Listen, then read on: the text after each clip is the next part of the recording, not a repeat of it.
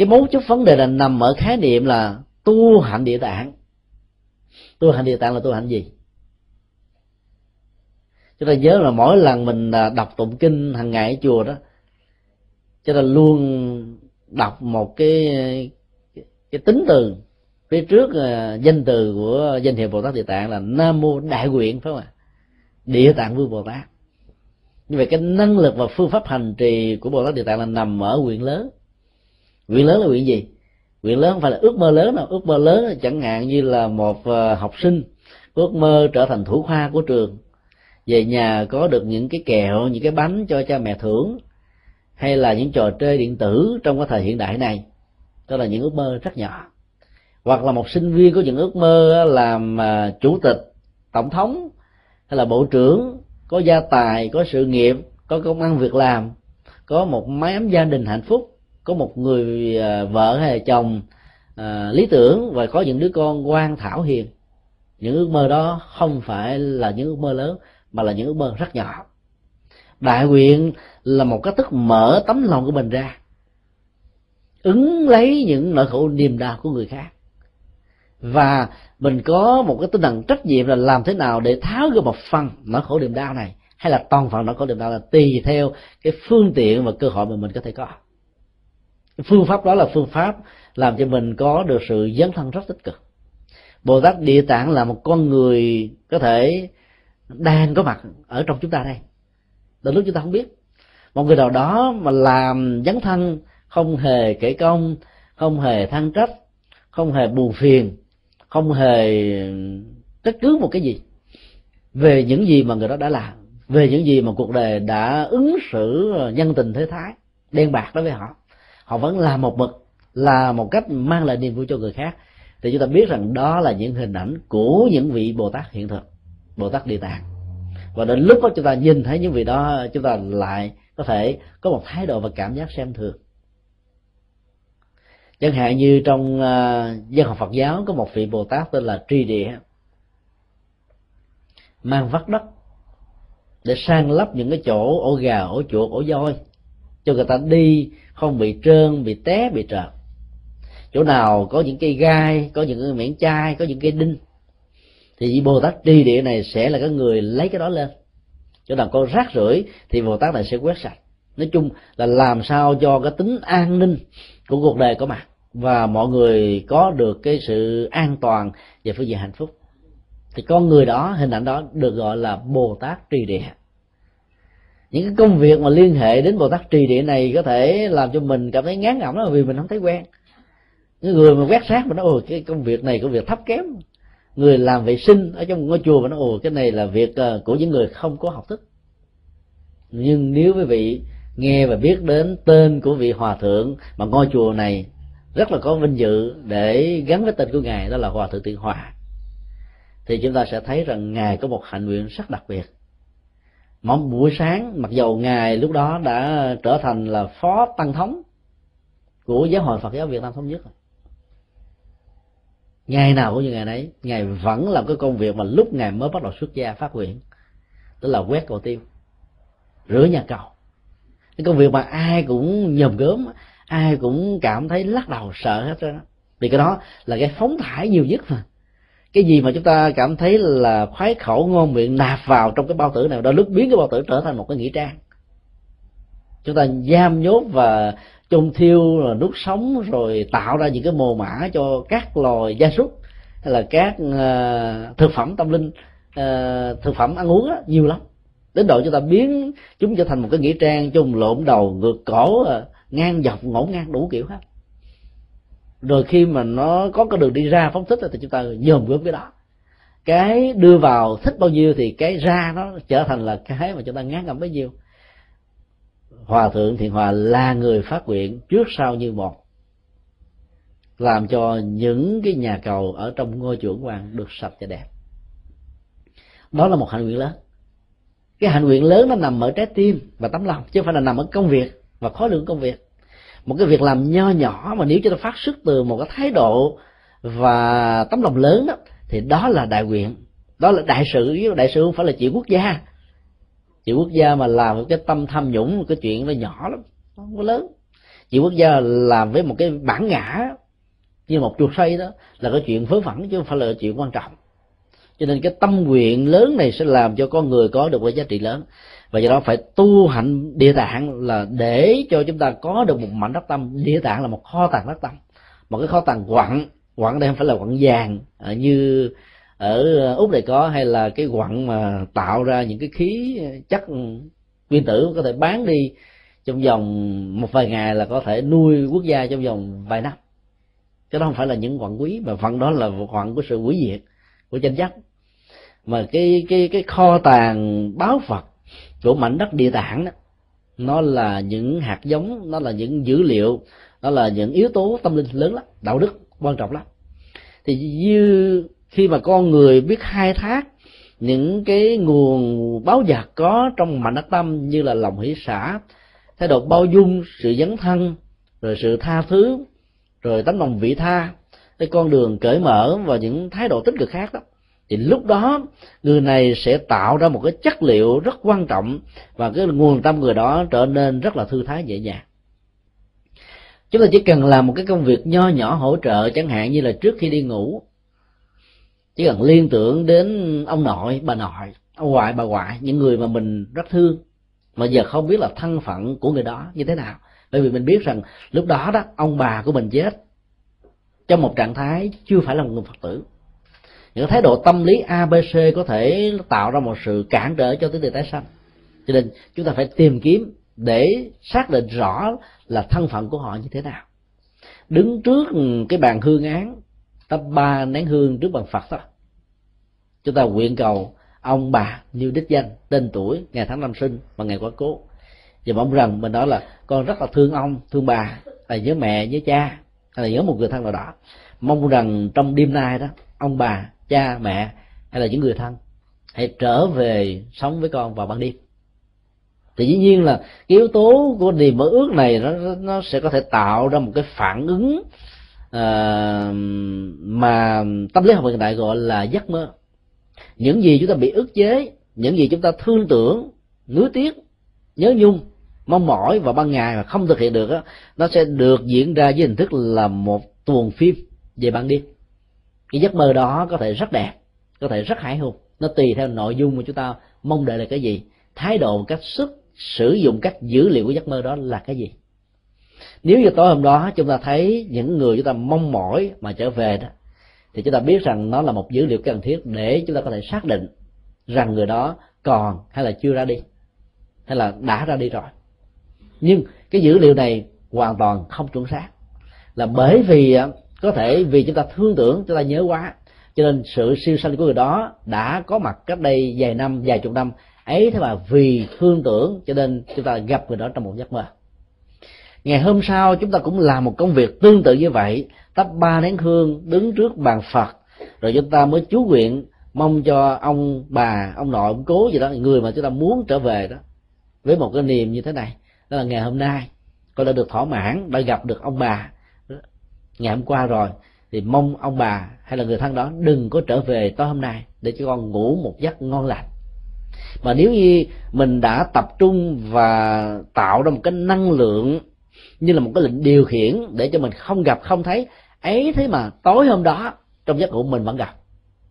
thì mình biết rằng đây không phải là hiện tượng của giấc mơ. Bởi vì cái giấc mơ đó thường được diễn ra theo một cách thức đó, chúng ta mong mỏi lắm đó, thì người kia mới cái hình ảnh kia mới được tái hiện. Chúng ta luống tiếc về một cái gì đó, cái đó nó sẽ có mặt. Rồi lần này chúng ta đã thỏa mãn và không còn muốn gặp người đó nữa, ấy thế mà trong giấc mơ chúng ta vẫn được báo biết, thì lúc đó chúng ta phải được hiểu nó theo ngôn ngữ của kinh Địa Tạng phẩm này, đó là sự báo mộng. Họ về họ báo vì cái nhu cầu của những người chưa được siêu sanh đó, là tự thân của họ không thể được siêu sanh thoát qua. Cái năng lực có thể do sự tiếc nuối, có thể do sự chấp trước, có thể do chưa buông xả, có thể do uất hận, có thể do oán hờn, có thể do chết bất đắc kỳ tử, có thể do chết oan ức, vân vân, làm cho họ giữ ghi chặt cái trạng thái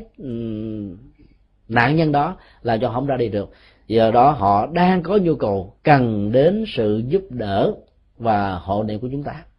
Như vậy là dầu chúng ta không muốn họ về mà họ vẫn tái hiện trong giấc mơ,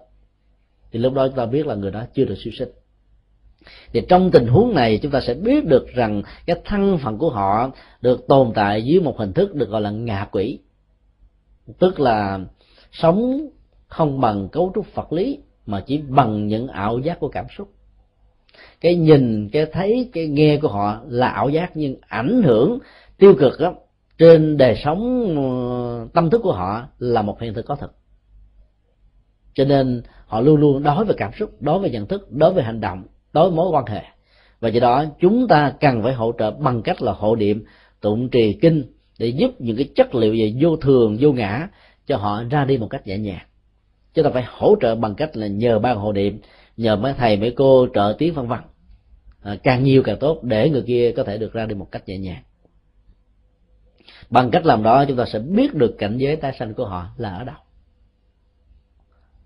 Sau khi chúng ta mong đợi họ không trở về trong vòng 3 ngày, ấy thế mà họ vẫn trở về thì chúng ta biết là họ đang rơi vào cảnh giới của ngạ quỷ. Còn nếu như các hình ảnh đó không có mặt thì cảnh giới tái sanh đó chắc chắn là con người, hay cao hơn nữa là chư thiên, tức là con người ngoài hành tinh, hoặc xa hơn nữa nếu họ là một hành giả của tịnh độ tông, có phương pháp, có hành trì, có nhất tâm bất loạn, có tạo những phước lành, có gieo những hạt giống thiện, có tạo những phương tiện thuận duyên phước báo. Chắc chắn rằng cảnh giới tái sanh đó là một cái hướng về như là một quý đạo tất yếu, chứ không có những cái ngã rẽ ngoại lệ. Trình bày về cái cách trợ giúp cho người quá cố xong thì Như Lai Thế Tôn mới dạy một nghệ thuật là làm thế nào để cho chúng sanh được trí tuệ lớn. Trí tuệ là ánh đuốc soi đường, là một trong những cửa ngõ để mở hạnh phúc và thiết lập những giá trị cần thiết trong đời sống cho chúng ta và cho những người thân. Cái nền văn học Phật giáo thường sánh phí trạng thái mê mờ về tâm thức và nhận thức của con người đó, nó còn tệ hại hơn là cái nỗi khổ đau của thân phận trâu, bò, lạc đà, ngựa, nói chung là những loài vật được sử dụng sức kéo xe của chúng để thay cho sức lao động của con người. Cái khổ, nỗi khổ niềm đau của những loài động vật này đó, nó còn có lúc kết thúc, và đến lúc đó, không được làm những việc nặng nhọc đó chưa chắc chúng được hạnh phúc. Chúng ta thấy là có những con người lao động tay chân đó, đặc biệt là khi quý vị có dịp trở qua bên Ấn Độ, nhìn thấy những bác nông phu khuân phát ở ngoài phi trường, hay là ở những ga xe lửa, ở những bến xe bus v.v. thì chúng ta sẽ thấy là họ giành giật với nhau để được cái quyền mang vác vặt nặng ở trên cái đầu của mình. Họ không vác bằng vai, vì cái đó nó sẽ dẫn đến bệnh gù lưng, đau xương khớp về sau, mà họ để trên cái đầu của mình. Vì toàn cơ thể, cấu trúc của cơ thể như thế này nè, nó sẽ làm cho xương sườn nó được đứng lên, và gánh vác lâu nó không bị có những chứng bệnh đau như chúng ta. Vì họ không có quan niệm theo dân gian Việt Nam là trên đầu để thờ thượng đế thần linh, hay là cái gì quý trọng nhất là để trên đầu, chuyện đó là chuyện không có. Họ cứ nghĩ đó là một cái phương pháp an toàn về sức khỏe. Cho nên là mỗi khi mà giành được một người khách và được vác nó lên trên đầu thì họ cảm thấy hạnh phúc vô cùng. Do đó cái nỗi khổ niềm đau đó đối với những người như thế này không phải là cái chỗ gọi là không làm những việc đó, mà là cái chỗ họ có được cơ hội đó hay không. Có được cơ hội thì họ được hạnh phúc, và không có cơ hội thì họ bị khổ đau. Đức Phật nói là cái khổ đau của cái người mà khuân vác nặng hay là những loại động vật phải chuyên chở đó, nó chưa bằng cái khổ đau của người thiếu đi yếu tố của tội giác. Vì yếu tố đó là quyết định. Không có tội giác rồi chúng ta rơi vào nỗi khổ niềm đau một cách là trầm luân, tránh đồ này gặp đồ kia, tránh vỏ dưa gặp vỏ dừa. Nó được tái sanh với nhiều hình thức khác nhau, hai hình đổi dạng, thiên biến văn hóa. Vì cái dư nghiệp và cái tàn ích của nghiệp tiêu cực đó, nó vẫn còn tiềm ẩn ở trong mảnh đất tâm của chúng ta, và do đó nó tìm cơ hội mỗi khi có bất kỳ một chất xúc tác nào là nó xuất hiện ra liền, và nó làm cho người đó bị điêu đứng và mất hết tất cả những sự sáng suốt cần có để chọn một hướng đi đúng, một con đường đúng, một giá trị đúng. Ở đây Đức Phật đã dạy là trong tình huống mà cái tiềm năng hay là khả năng nhận thức và tự giác quá kém, và thậm chí là đập vào một lời kinh, một câu kinh thôi thì người đó có thể rơi vào trạng thái hoặc là ngũ gục, hoặc là đọc hoài mà chẳng nhớ gì cả, thì biết rằng là cái năng lực nghiệp về kiến thức đó, ở người đó rất kém, hoặc họ đã gieo trồng những hạt giống hãm về kiến thức, không hỗ trợ về kiến thức, chùi vào về kiến thức, đốt sách vô học trò vân vân, nhiều về những tình huống đó, hoặc là có kiến thức mà trở nên keo kiệt, bỏn sẻn, không muốn chia sẻ, giấu nghề qua những hình thức gia truyền vân vân, thì cái đó nó có thể dẫn đến một cái phản ứng là về sau này đó cái khả năng nhận thức của họ nó bị trục trặc, và những kiến thức họ có đó nó bị bao bọc lại bằng những sự trục trặc này, cho nên họ không sử dụng gì được cả. Thì trong tình huống đó Đức Phật dạy là hãy gọi là dùng cái năng lực tập trung lớn nhất của mình, thậm chí chỉ cúng một bát nước thôi, hướng về hướng nam, hướng nam là hướng thế giới của Bồ Tát Địa Tạng, rồi sau đó đó là cúng xong là dùng nước này để uống. Dĩ nhiên là trong lúc mà cúng kiến như thế này là phải chí thành tâm, rồi kiêng cử các loại rượu thịt, rồi không được tà dâm, không có được phạm pháp vân vân. Đó là 4 yếu tố rất cần thiết để giúp cho cái năng lực kiến thức và nhận thức về nhân quả đạo đức nó được phục hoạt. Bởi vì rượu chè là cái làm cho cái khả năng nhận thức của con người bị mê mờ. Ở đây chúng ta thấy yếu tố quan trọng là phải kiêng cử những thứ này để tạo một cái tiền đề cho kiến thức được có mặt. Rồi kế tiếp nữa là sự tập trung thiền quán, cái đó nó là một cái quy trình là thanh lọc tâm. Nhờ sự thanh lọc tâm trong trường hợp này được diễn ra đó, cái năng lực nhận thức bắt đầu nó được phục hoạt, nó được diễn ra một cách bình thường. Thì dầu lúc đó cái chung nước đó chỉ là một cái gì rất là đơn giản, nhưng nó chính là cái chất xúc tác, một cái đối vật để cho ta tập trung vào quán tưởng, để biến một cái năng lực vốn có về kiến thức trong quá khứ nó được tái diễn và xuất hiện ở trong hiện tại. Chứ không phải là sự huyền bí hoặc thần bí nó được diễn ra trong trường hợp này, mà nó là một quy trình hồi hướng công đức về những gì mà mình đã tạo ra. Bây giờ nhờ chất xúc tác thông qua sự quán tưởng một ly nước liên hệ đến sự cúng kiến, chúng ta có được một giá trị lệ lạc ở hiện tại. Còn nếu cái năng lực đó mình chưa có gieo trồng thì giàu có cái tập trung nguyện cầu cỡ nào đi nữa thì người đó vẫn không được gì hết. Rồi đây là một cái chuyện rất là quan trọng. Rồi cuối cùng Đức Phật đã dạy là có rất nhiều người cơm không đủ ăn, áo không đủ mặc, cầu điều chi đó thì cũng diễn ra một cách ngoài ý muốn, nhiều bệnh tật, rồi sự thịnh suy diễn ra, hưng vong, nhà cửa không được an, quyến thuộc là chia lìa, tai họa khuấy nhiễu, ác mộng xuất hiện, rồi bị khủng bố, bị sợ hãi, rồi bị hoài nghi vân vân, rất nhiều cái khác nhau. Thì lúc đó đó chúng ta cần phải tìm kiếm những nguyên nhân sâu xa về phương diện bản thân mình, mà trong bản kinh này là phải làm thế nào đó để hành trì pháp Địa Tạng, tức là lục lọi tìm lại những hạt giống nguyên nhân ở trong mảnh đất tâm. Địa Tạng là mảnh đất tâm đó, chứ không phải là chúng ta quy ngưỡng vị Bồ Tát Địa Tạng bên ngoài. Hình ảnh của vị Bồ Tát Địa Tạng bên ngoài là một dữ liệu quán chiếu và tu tập rất lớn. Ngài là một nhân vật có thật ở các hành tinh, nhưng hình ảnh của Ngài nó trở thành một chất xúc tác để chúng ta tìm kiếm quán chiếu từ cái mảnh đất tâm, trong các mối quan hệ, trong cách thức sinh hoạt, trong sự giao tế, trong cách thức chúng ta sống hàng ngày. Nó có những cái gì chưa ổn, nó có những nguyên nhân sâu xa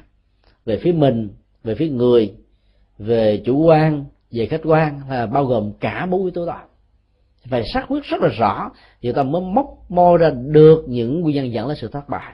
những nguyên nhân dẫn đến sự suy vong, những nguyên nhân dẫn đến nhà cửa công an, là quyến thuộc bị chia liền. Tất cả nó đều có những nguyên do, chứ không thể đổ lỗi cho thần linh, cho thượng đế, cho vận mệnh, cho an bài, cho số phận. Thì cái tức đổ lỗi đó là một trong những sự trốn trại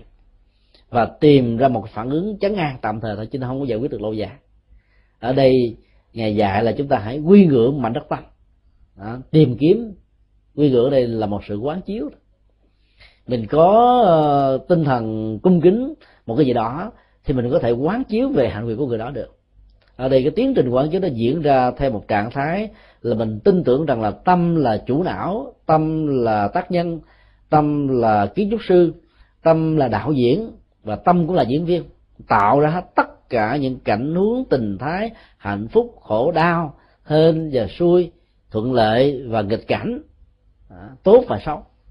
Thấy rõ được cái yếu tính đó thì chỉ cần chúng ta quy ngưỡng về mảnh đất tâm, vun bồi những cái chất liệu từ tâm, thì chúng ta sẽ giải quyết được những áp tắc mà bản kinh vừa nêu ra. Sau đó Như Lai Thế Tôn đã dạy chúng ta cái cách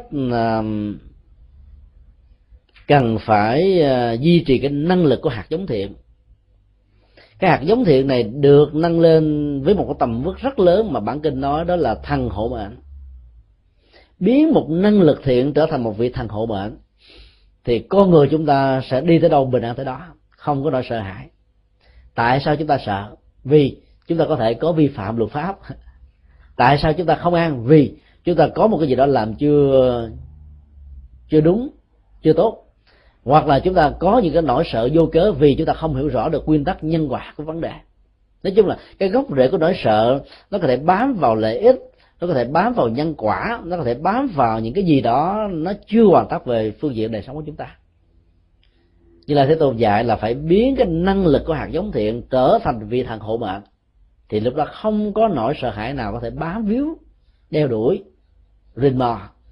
trượt chờ và có thể tạo ra sự tổn thất cho bản thân chúng ta. Cái năng lực đó là năng lực rất quan trọng, và khi chúng ta tạo được cái năng lực đạo đức như là một thằng hộ mệnh thì lúc đó dầu là do làm ăn, chuyện công, chuyện riêng, là việc sống, việc chết, vào rừng, lên núi, xuống biển, làm việc, việc lớn, việc nhỏ, đi đường hiểm trở, có nhiều tai ách, vân vân, thì chúng ta chỉ cần biến cái năng lực đạo đức này thành hộ mệnh thì lúc đó là đi về bình an, làm mọi việc đều được như ý muốn. Còn cái năng lực đạo đức đó mà không biến trở thành một thằng hộ mệnh mà chúng ta nương vào bất kỳ một thần linh nào, dù là ông Thổ Địa, ông Táo Quân, mẹ Sanh mẹ Độ, mẹ Bà Chúa Xứ, hay là ngài Quan Công, bất cứ một nhân vật nào mà chúng ta có nghĩ rằng là đó là một vị thần bổ mệnh của mình, thì cái đó nó chỉ có giá trị chán ngang về phương diện tâm lý thôi, chứ nó không có giá trị hiện thực. Chính vì thế mà nhà Phật dạy là khi một người Phật tử trở thành Phật tử sồi đó, không còn có nhu cầu để thờ và cúng các vị thần linh đó nữa, là bởi vì mọi thứ diễn ra trong cuộc đời theo quy luật nhân quả. Cái niềm tin về sự chấn an nó gắn liền với nỗi sợ hãi, làm cho chúng ta có một thái độ cho rằng là thà làm dư còn hơn là để thiếu, thờ dư một vị thần còn hơn là thiếu vị thần đó. Chính vì cái nỗi an ủi đó là chúng ta không mạnh dạn để tháo gỡ những phong tục tập quán sai lầm, cho nên nỗi khổ niềm đau cứ tiếp tục bám víu, bởi vì nó có gốc rễ của nỗi sợ hãi. Có sợ hãi chúng ta sẽ làm chuyện nó thiếu sáng suốt, có sợ hãi chúng ta sẽ làm vấn đề một cách vội vã và thiếu phương pháp, có sợ hãi cho nên chúng ta làm một cách không an tâm, làm một cách rất hoài nghi, và do đó trạng thái này sẽ làm cho mình dầu có đủ phương tiện điều kiện sinh hoạt ấy thế mà vẫn không có được an vui và hạnh phúc. Cho nên điều tiên quyết nhất từ việc thấy và nghe tạo ra giá trị lợi ích đó, Như Lai Thế Tôn xác quyết là làm thế nào để cho đời sống đạo đức đó chính là cái năng lực hộ vệ và bảo hộ tất cả đời sống sinh hoạt hàng ngày của mình. Sau khi trình bày cái phương pháp đó xong đó, Như Lai Thế Tôn đã khuyến tấn Bồ Tát Quan Thế Âm là hãy tiếp tục độ trì tất cả chúng sinh thông qua con đường lắng tai nghe, nghe với sự hiểu biết để tìm ra gốc rễ, nghe với sự cảm thông để không có những trách cứ, nghe với sự chuyển hóa để tháo gỡ mọi gút mắt,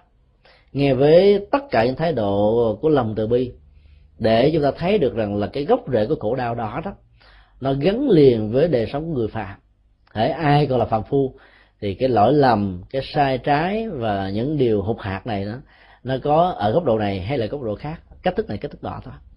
Cho nên tạo ra được một trạng thái của sự cảm thông đó, đó là bước đầu của sự quá độ. Và cái đầu của phẩm kinh này đó bắt đầu bằng sự diệt khẩu đồng âm tán dương của Bồ Tát Quan Thế Âm, và kết thúc của cái phẩm này đó nó cũng lại bắt đầu bằng sự phát nguyện dấn thân độ sanh của Bồ Tát Quan Thế Âm. Mặc dầu trong lúc đối thoại giữa Đức Phật và Bồ Tát Quan Thế Âm đó, Bồ Tát Địa Tạng vẫn đang ngồi đó,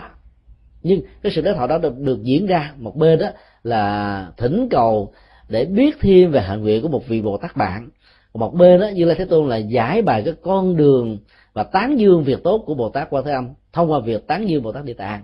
và chỉ dạy chúng ta những cái phương pháp làm cho sự thấy và nghe của mình được lợi lạc, và thấy và nghe của những người thân của mình được lợi ích. Trên cơ sở đó, Đức Phật đã khuyến tấn Bồ Tát Quan Thế Âm hãy giữ vững cái lý tưởng độ sanh và dẫn thân này, cũng giống như Bồ Tát Địa Tạng đã làm. Như vậy là chúng ta thấy là cái kết thúc của thấy nghe được lợi ích nó nằm ở chỗ là việc làm nó được nhân gấp đôi, làm bằng sự phát nguyện và làm thông qua sự dấn thân. Chúng ta có thể học được ở cách thức này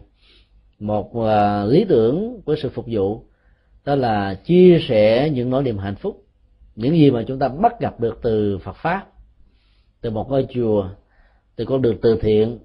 từ những việc chia sẻ nỗi khổ niềm đau với những người bất hạnh, với những người thân của mình. Sự chia sẻ đó có thể diễn ra một cách rất là đơn giản, chẳng hạn như ngày hôm đó mình giả bộ bị đau, biết rằng là ông chồng hay bà vợ của mình không thích làm những cái việc này, nhưng mà cái tình thương và tình cảm đó, ông ta bà ta không thể bỏ mình, cho nên mình giả vờ đau để ông chở mình tới cái chỗ làm từ thiện. Rồi bữa đó thay vì là thông thường là mình là tự tay trao tặng cho những người đang có nhu cầu, thì lý do bị đau này buộc cho người thân và người thương chúng ta làm việc đó thế cho chúng ta.